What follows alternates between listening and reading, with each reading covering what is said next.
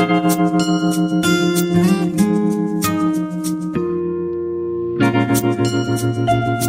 you.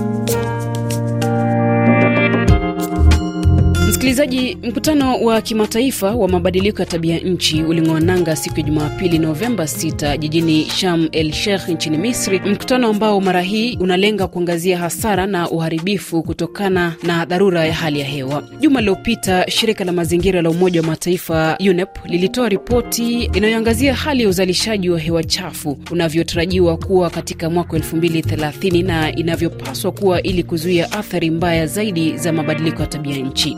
Ripoti hiyo imeonyesha kwamba ahadi zilizosasishwa za kimataifa tangu kufanyika kwa mkutano wa COP 26 mwaka uliopita mjini Glasgow, Uingereza, zinachangia mabadiliko machache ikilinganishwa na makadirio ya mwaka 2030 ya uzalishaji wa hewa chafu. Ripoti hiyo pia ikionyesha kwamba bado tungali mbali kufikia lengo la mkataba wa Paris la kudhibiti ongezeko la joto duniani lisizidi nyuzi joto mbili au ikiwezekana nyuzi joto 1.5. Aidha, kulingana na ripoti hiyo, utekelezaji wa sera zilizopo kwa sasa utapunguza tu ongezeko la joto hadi kati ya nyuzi joto 2.4 na 2.6 kufikia mwisho wa karne hii. Tumsikilize mkurugenzi wa UNEP Inga Anderson akizungumzia ripoti hiyo. Ripoti hii inatuma ujumbe ulio wazi kabisa kwamba iwapo tunaatilia maanani suala la mabadiliko ya tabia nchi, tunafaa kuanza kutekeleza mabadiliko sasa. Tunahitaji kuangazia upya mifumo ya sekta ya umeme, usafiri, ujenzi na mifumo ya chakula, lakini pia tunahitaji kufanyia mageuzi mifumo ya fedha. Najua kuna watu watasema kwamba hili haliwezekani katika miaka nane zijazo, lakini hatuwezi tu kutupa mikono yetu na kusema tulishindwa kabla hata hatujajaribu. Lazima tujaribu, hata kama hatutatekeleza kila kitu kufikia mwaka wa elfu mbili thelathini, tutakuwa tumeanzisha misingi ya siku za usoni zisizo na kaboni, misingi itakayotusaidia kupunguza kasi ya kupanda kwa viwango vya joto. Kwa hivyo natoa himizo kwa serikali zote kutafakari juu ya masuluhisho yaliyotolewa katika ripoti hii na kuyajenga kuwa ahadi zao za hali ya hewa. Natoa wito kwa sekta binafsi kuanza kufanyia marekebisho shughuli zao. Natoa wito kwa kila mwekezaji, umma na hata watu binafsi kuweka mtaji wake katika mambo yatakayochangia kuboresha ulimwengu. Hivi ndivyo tutaweza kuanzisha mchakato wa kubadilisha ulimwengu wetu kuwa bora kwa watu wote.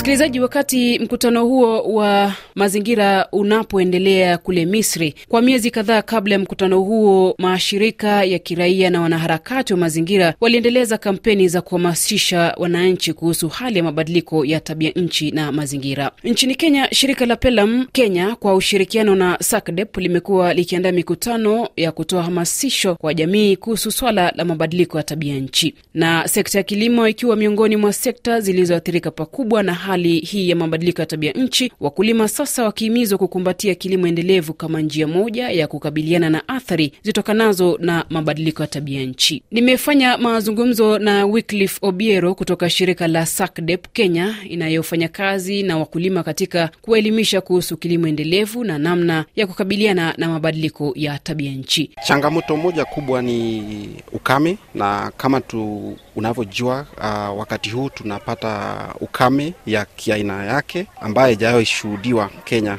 kwa muda sasa. Shirika moja ambayo pia ni hii tunafanya inaitwa SACDEP Kenya imeweza kukuwa na mipango ya kufunza hii aina ya kilimo tunaita kilimo endelevu, na kilimo endelevu mojawapo ya zile mambo ambayo tunaangazia sana ni kufunza wakulima ili waweze kuzoea panda zile mimea ambazo zinazoea ukame, na pia hata kama ni mifugo wanajaribu kuweka zile mifugo ambazo haziathiriki sana na uh, ukame. Kwa lugha ya kimombo tunasema wanakuwa adapted. Tunajaribu kuwaweka kuwafunza mambo na dryland agriculture. Hapo ndio tunasaidiana nao kwa hasa kutatua yale shida ambayo yanahusika na mabadiliko ya anga, haswa ukame.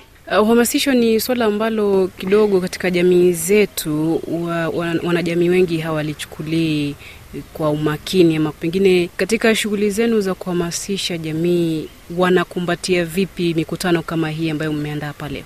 Wanajamii kuwafikia wote, uh, naweza sema imekuwa changamoto, lakini kwa wale ambao wako na wamepata maarifa wako tayari na hata wanajihusisha na vikundi vingine kuwafunza. Wakikuja wapate mafunzo kama zile mafunzo ambazo tunapeana, wanaenda kuhamasisha wengine katika jamii. Umezungumzia kilimo endelevu, ni swala ambalo kwa sasa hivi linahitaji kukumbatiwa na wakulima wengi. Aina ya mimea ambayo pengine mnawashawishi wakulima kukumbatia ni kama zipi? Zile mimea ambazo tuna peana kwa uh, tunafunza tuna, tuna wakulima uh, wapande kwa zile maeneo ambazo zimeathirika na ukame. Ni pamoja na mbegu kama Pigeon Pea, ile ambayo inafanya mizuri, ni aina ya maragu ambayo inafanya mizuri maeneo ya ukame uh, ukienda upande wa Kitui, Machakos na pia ukienda hizo maeneo kwa kama ni kwa mifugo, pia tunawafunza wawekeze uh, aina za mifugo ambazo haziathiriki sana kama mbuzi, mbuzi wa maziwa haswa waathiriki sana na uh, ukame kwa sababu wanakula matawi zile majani zile miba ziliko pale kwenye msitu, so hawaathiriki sana na ukame.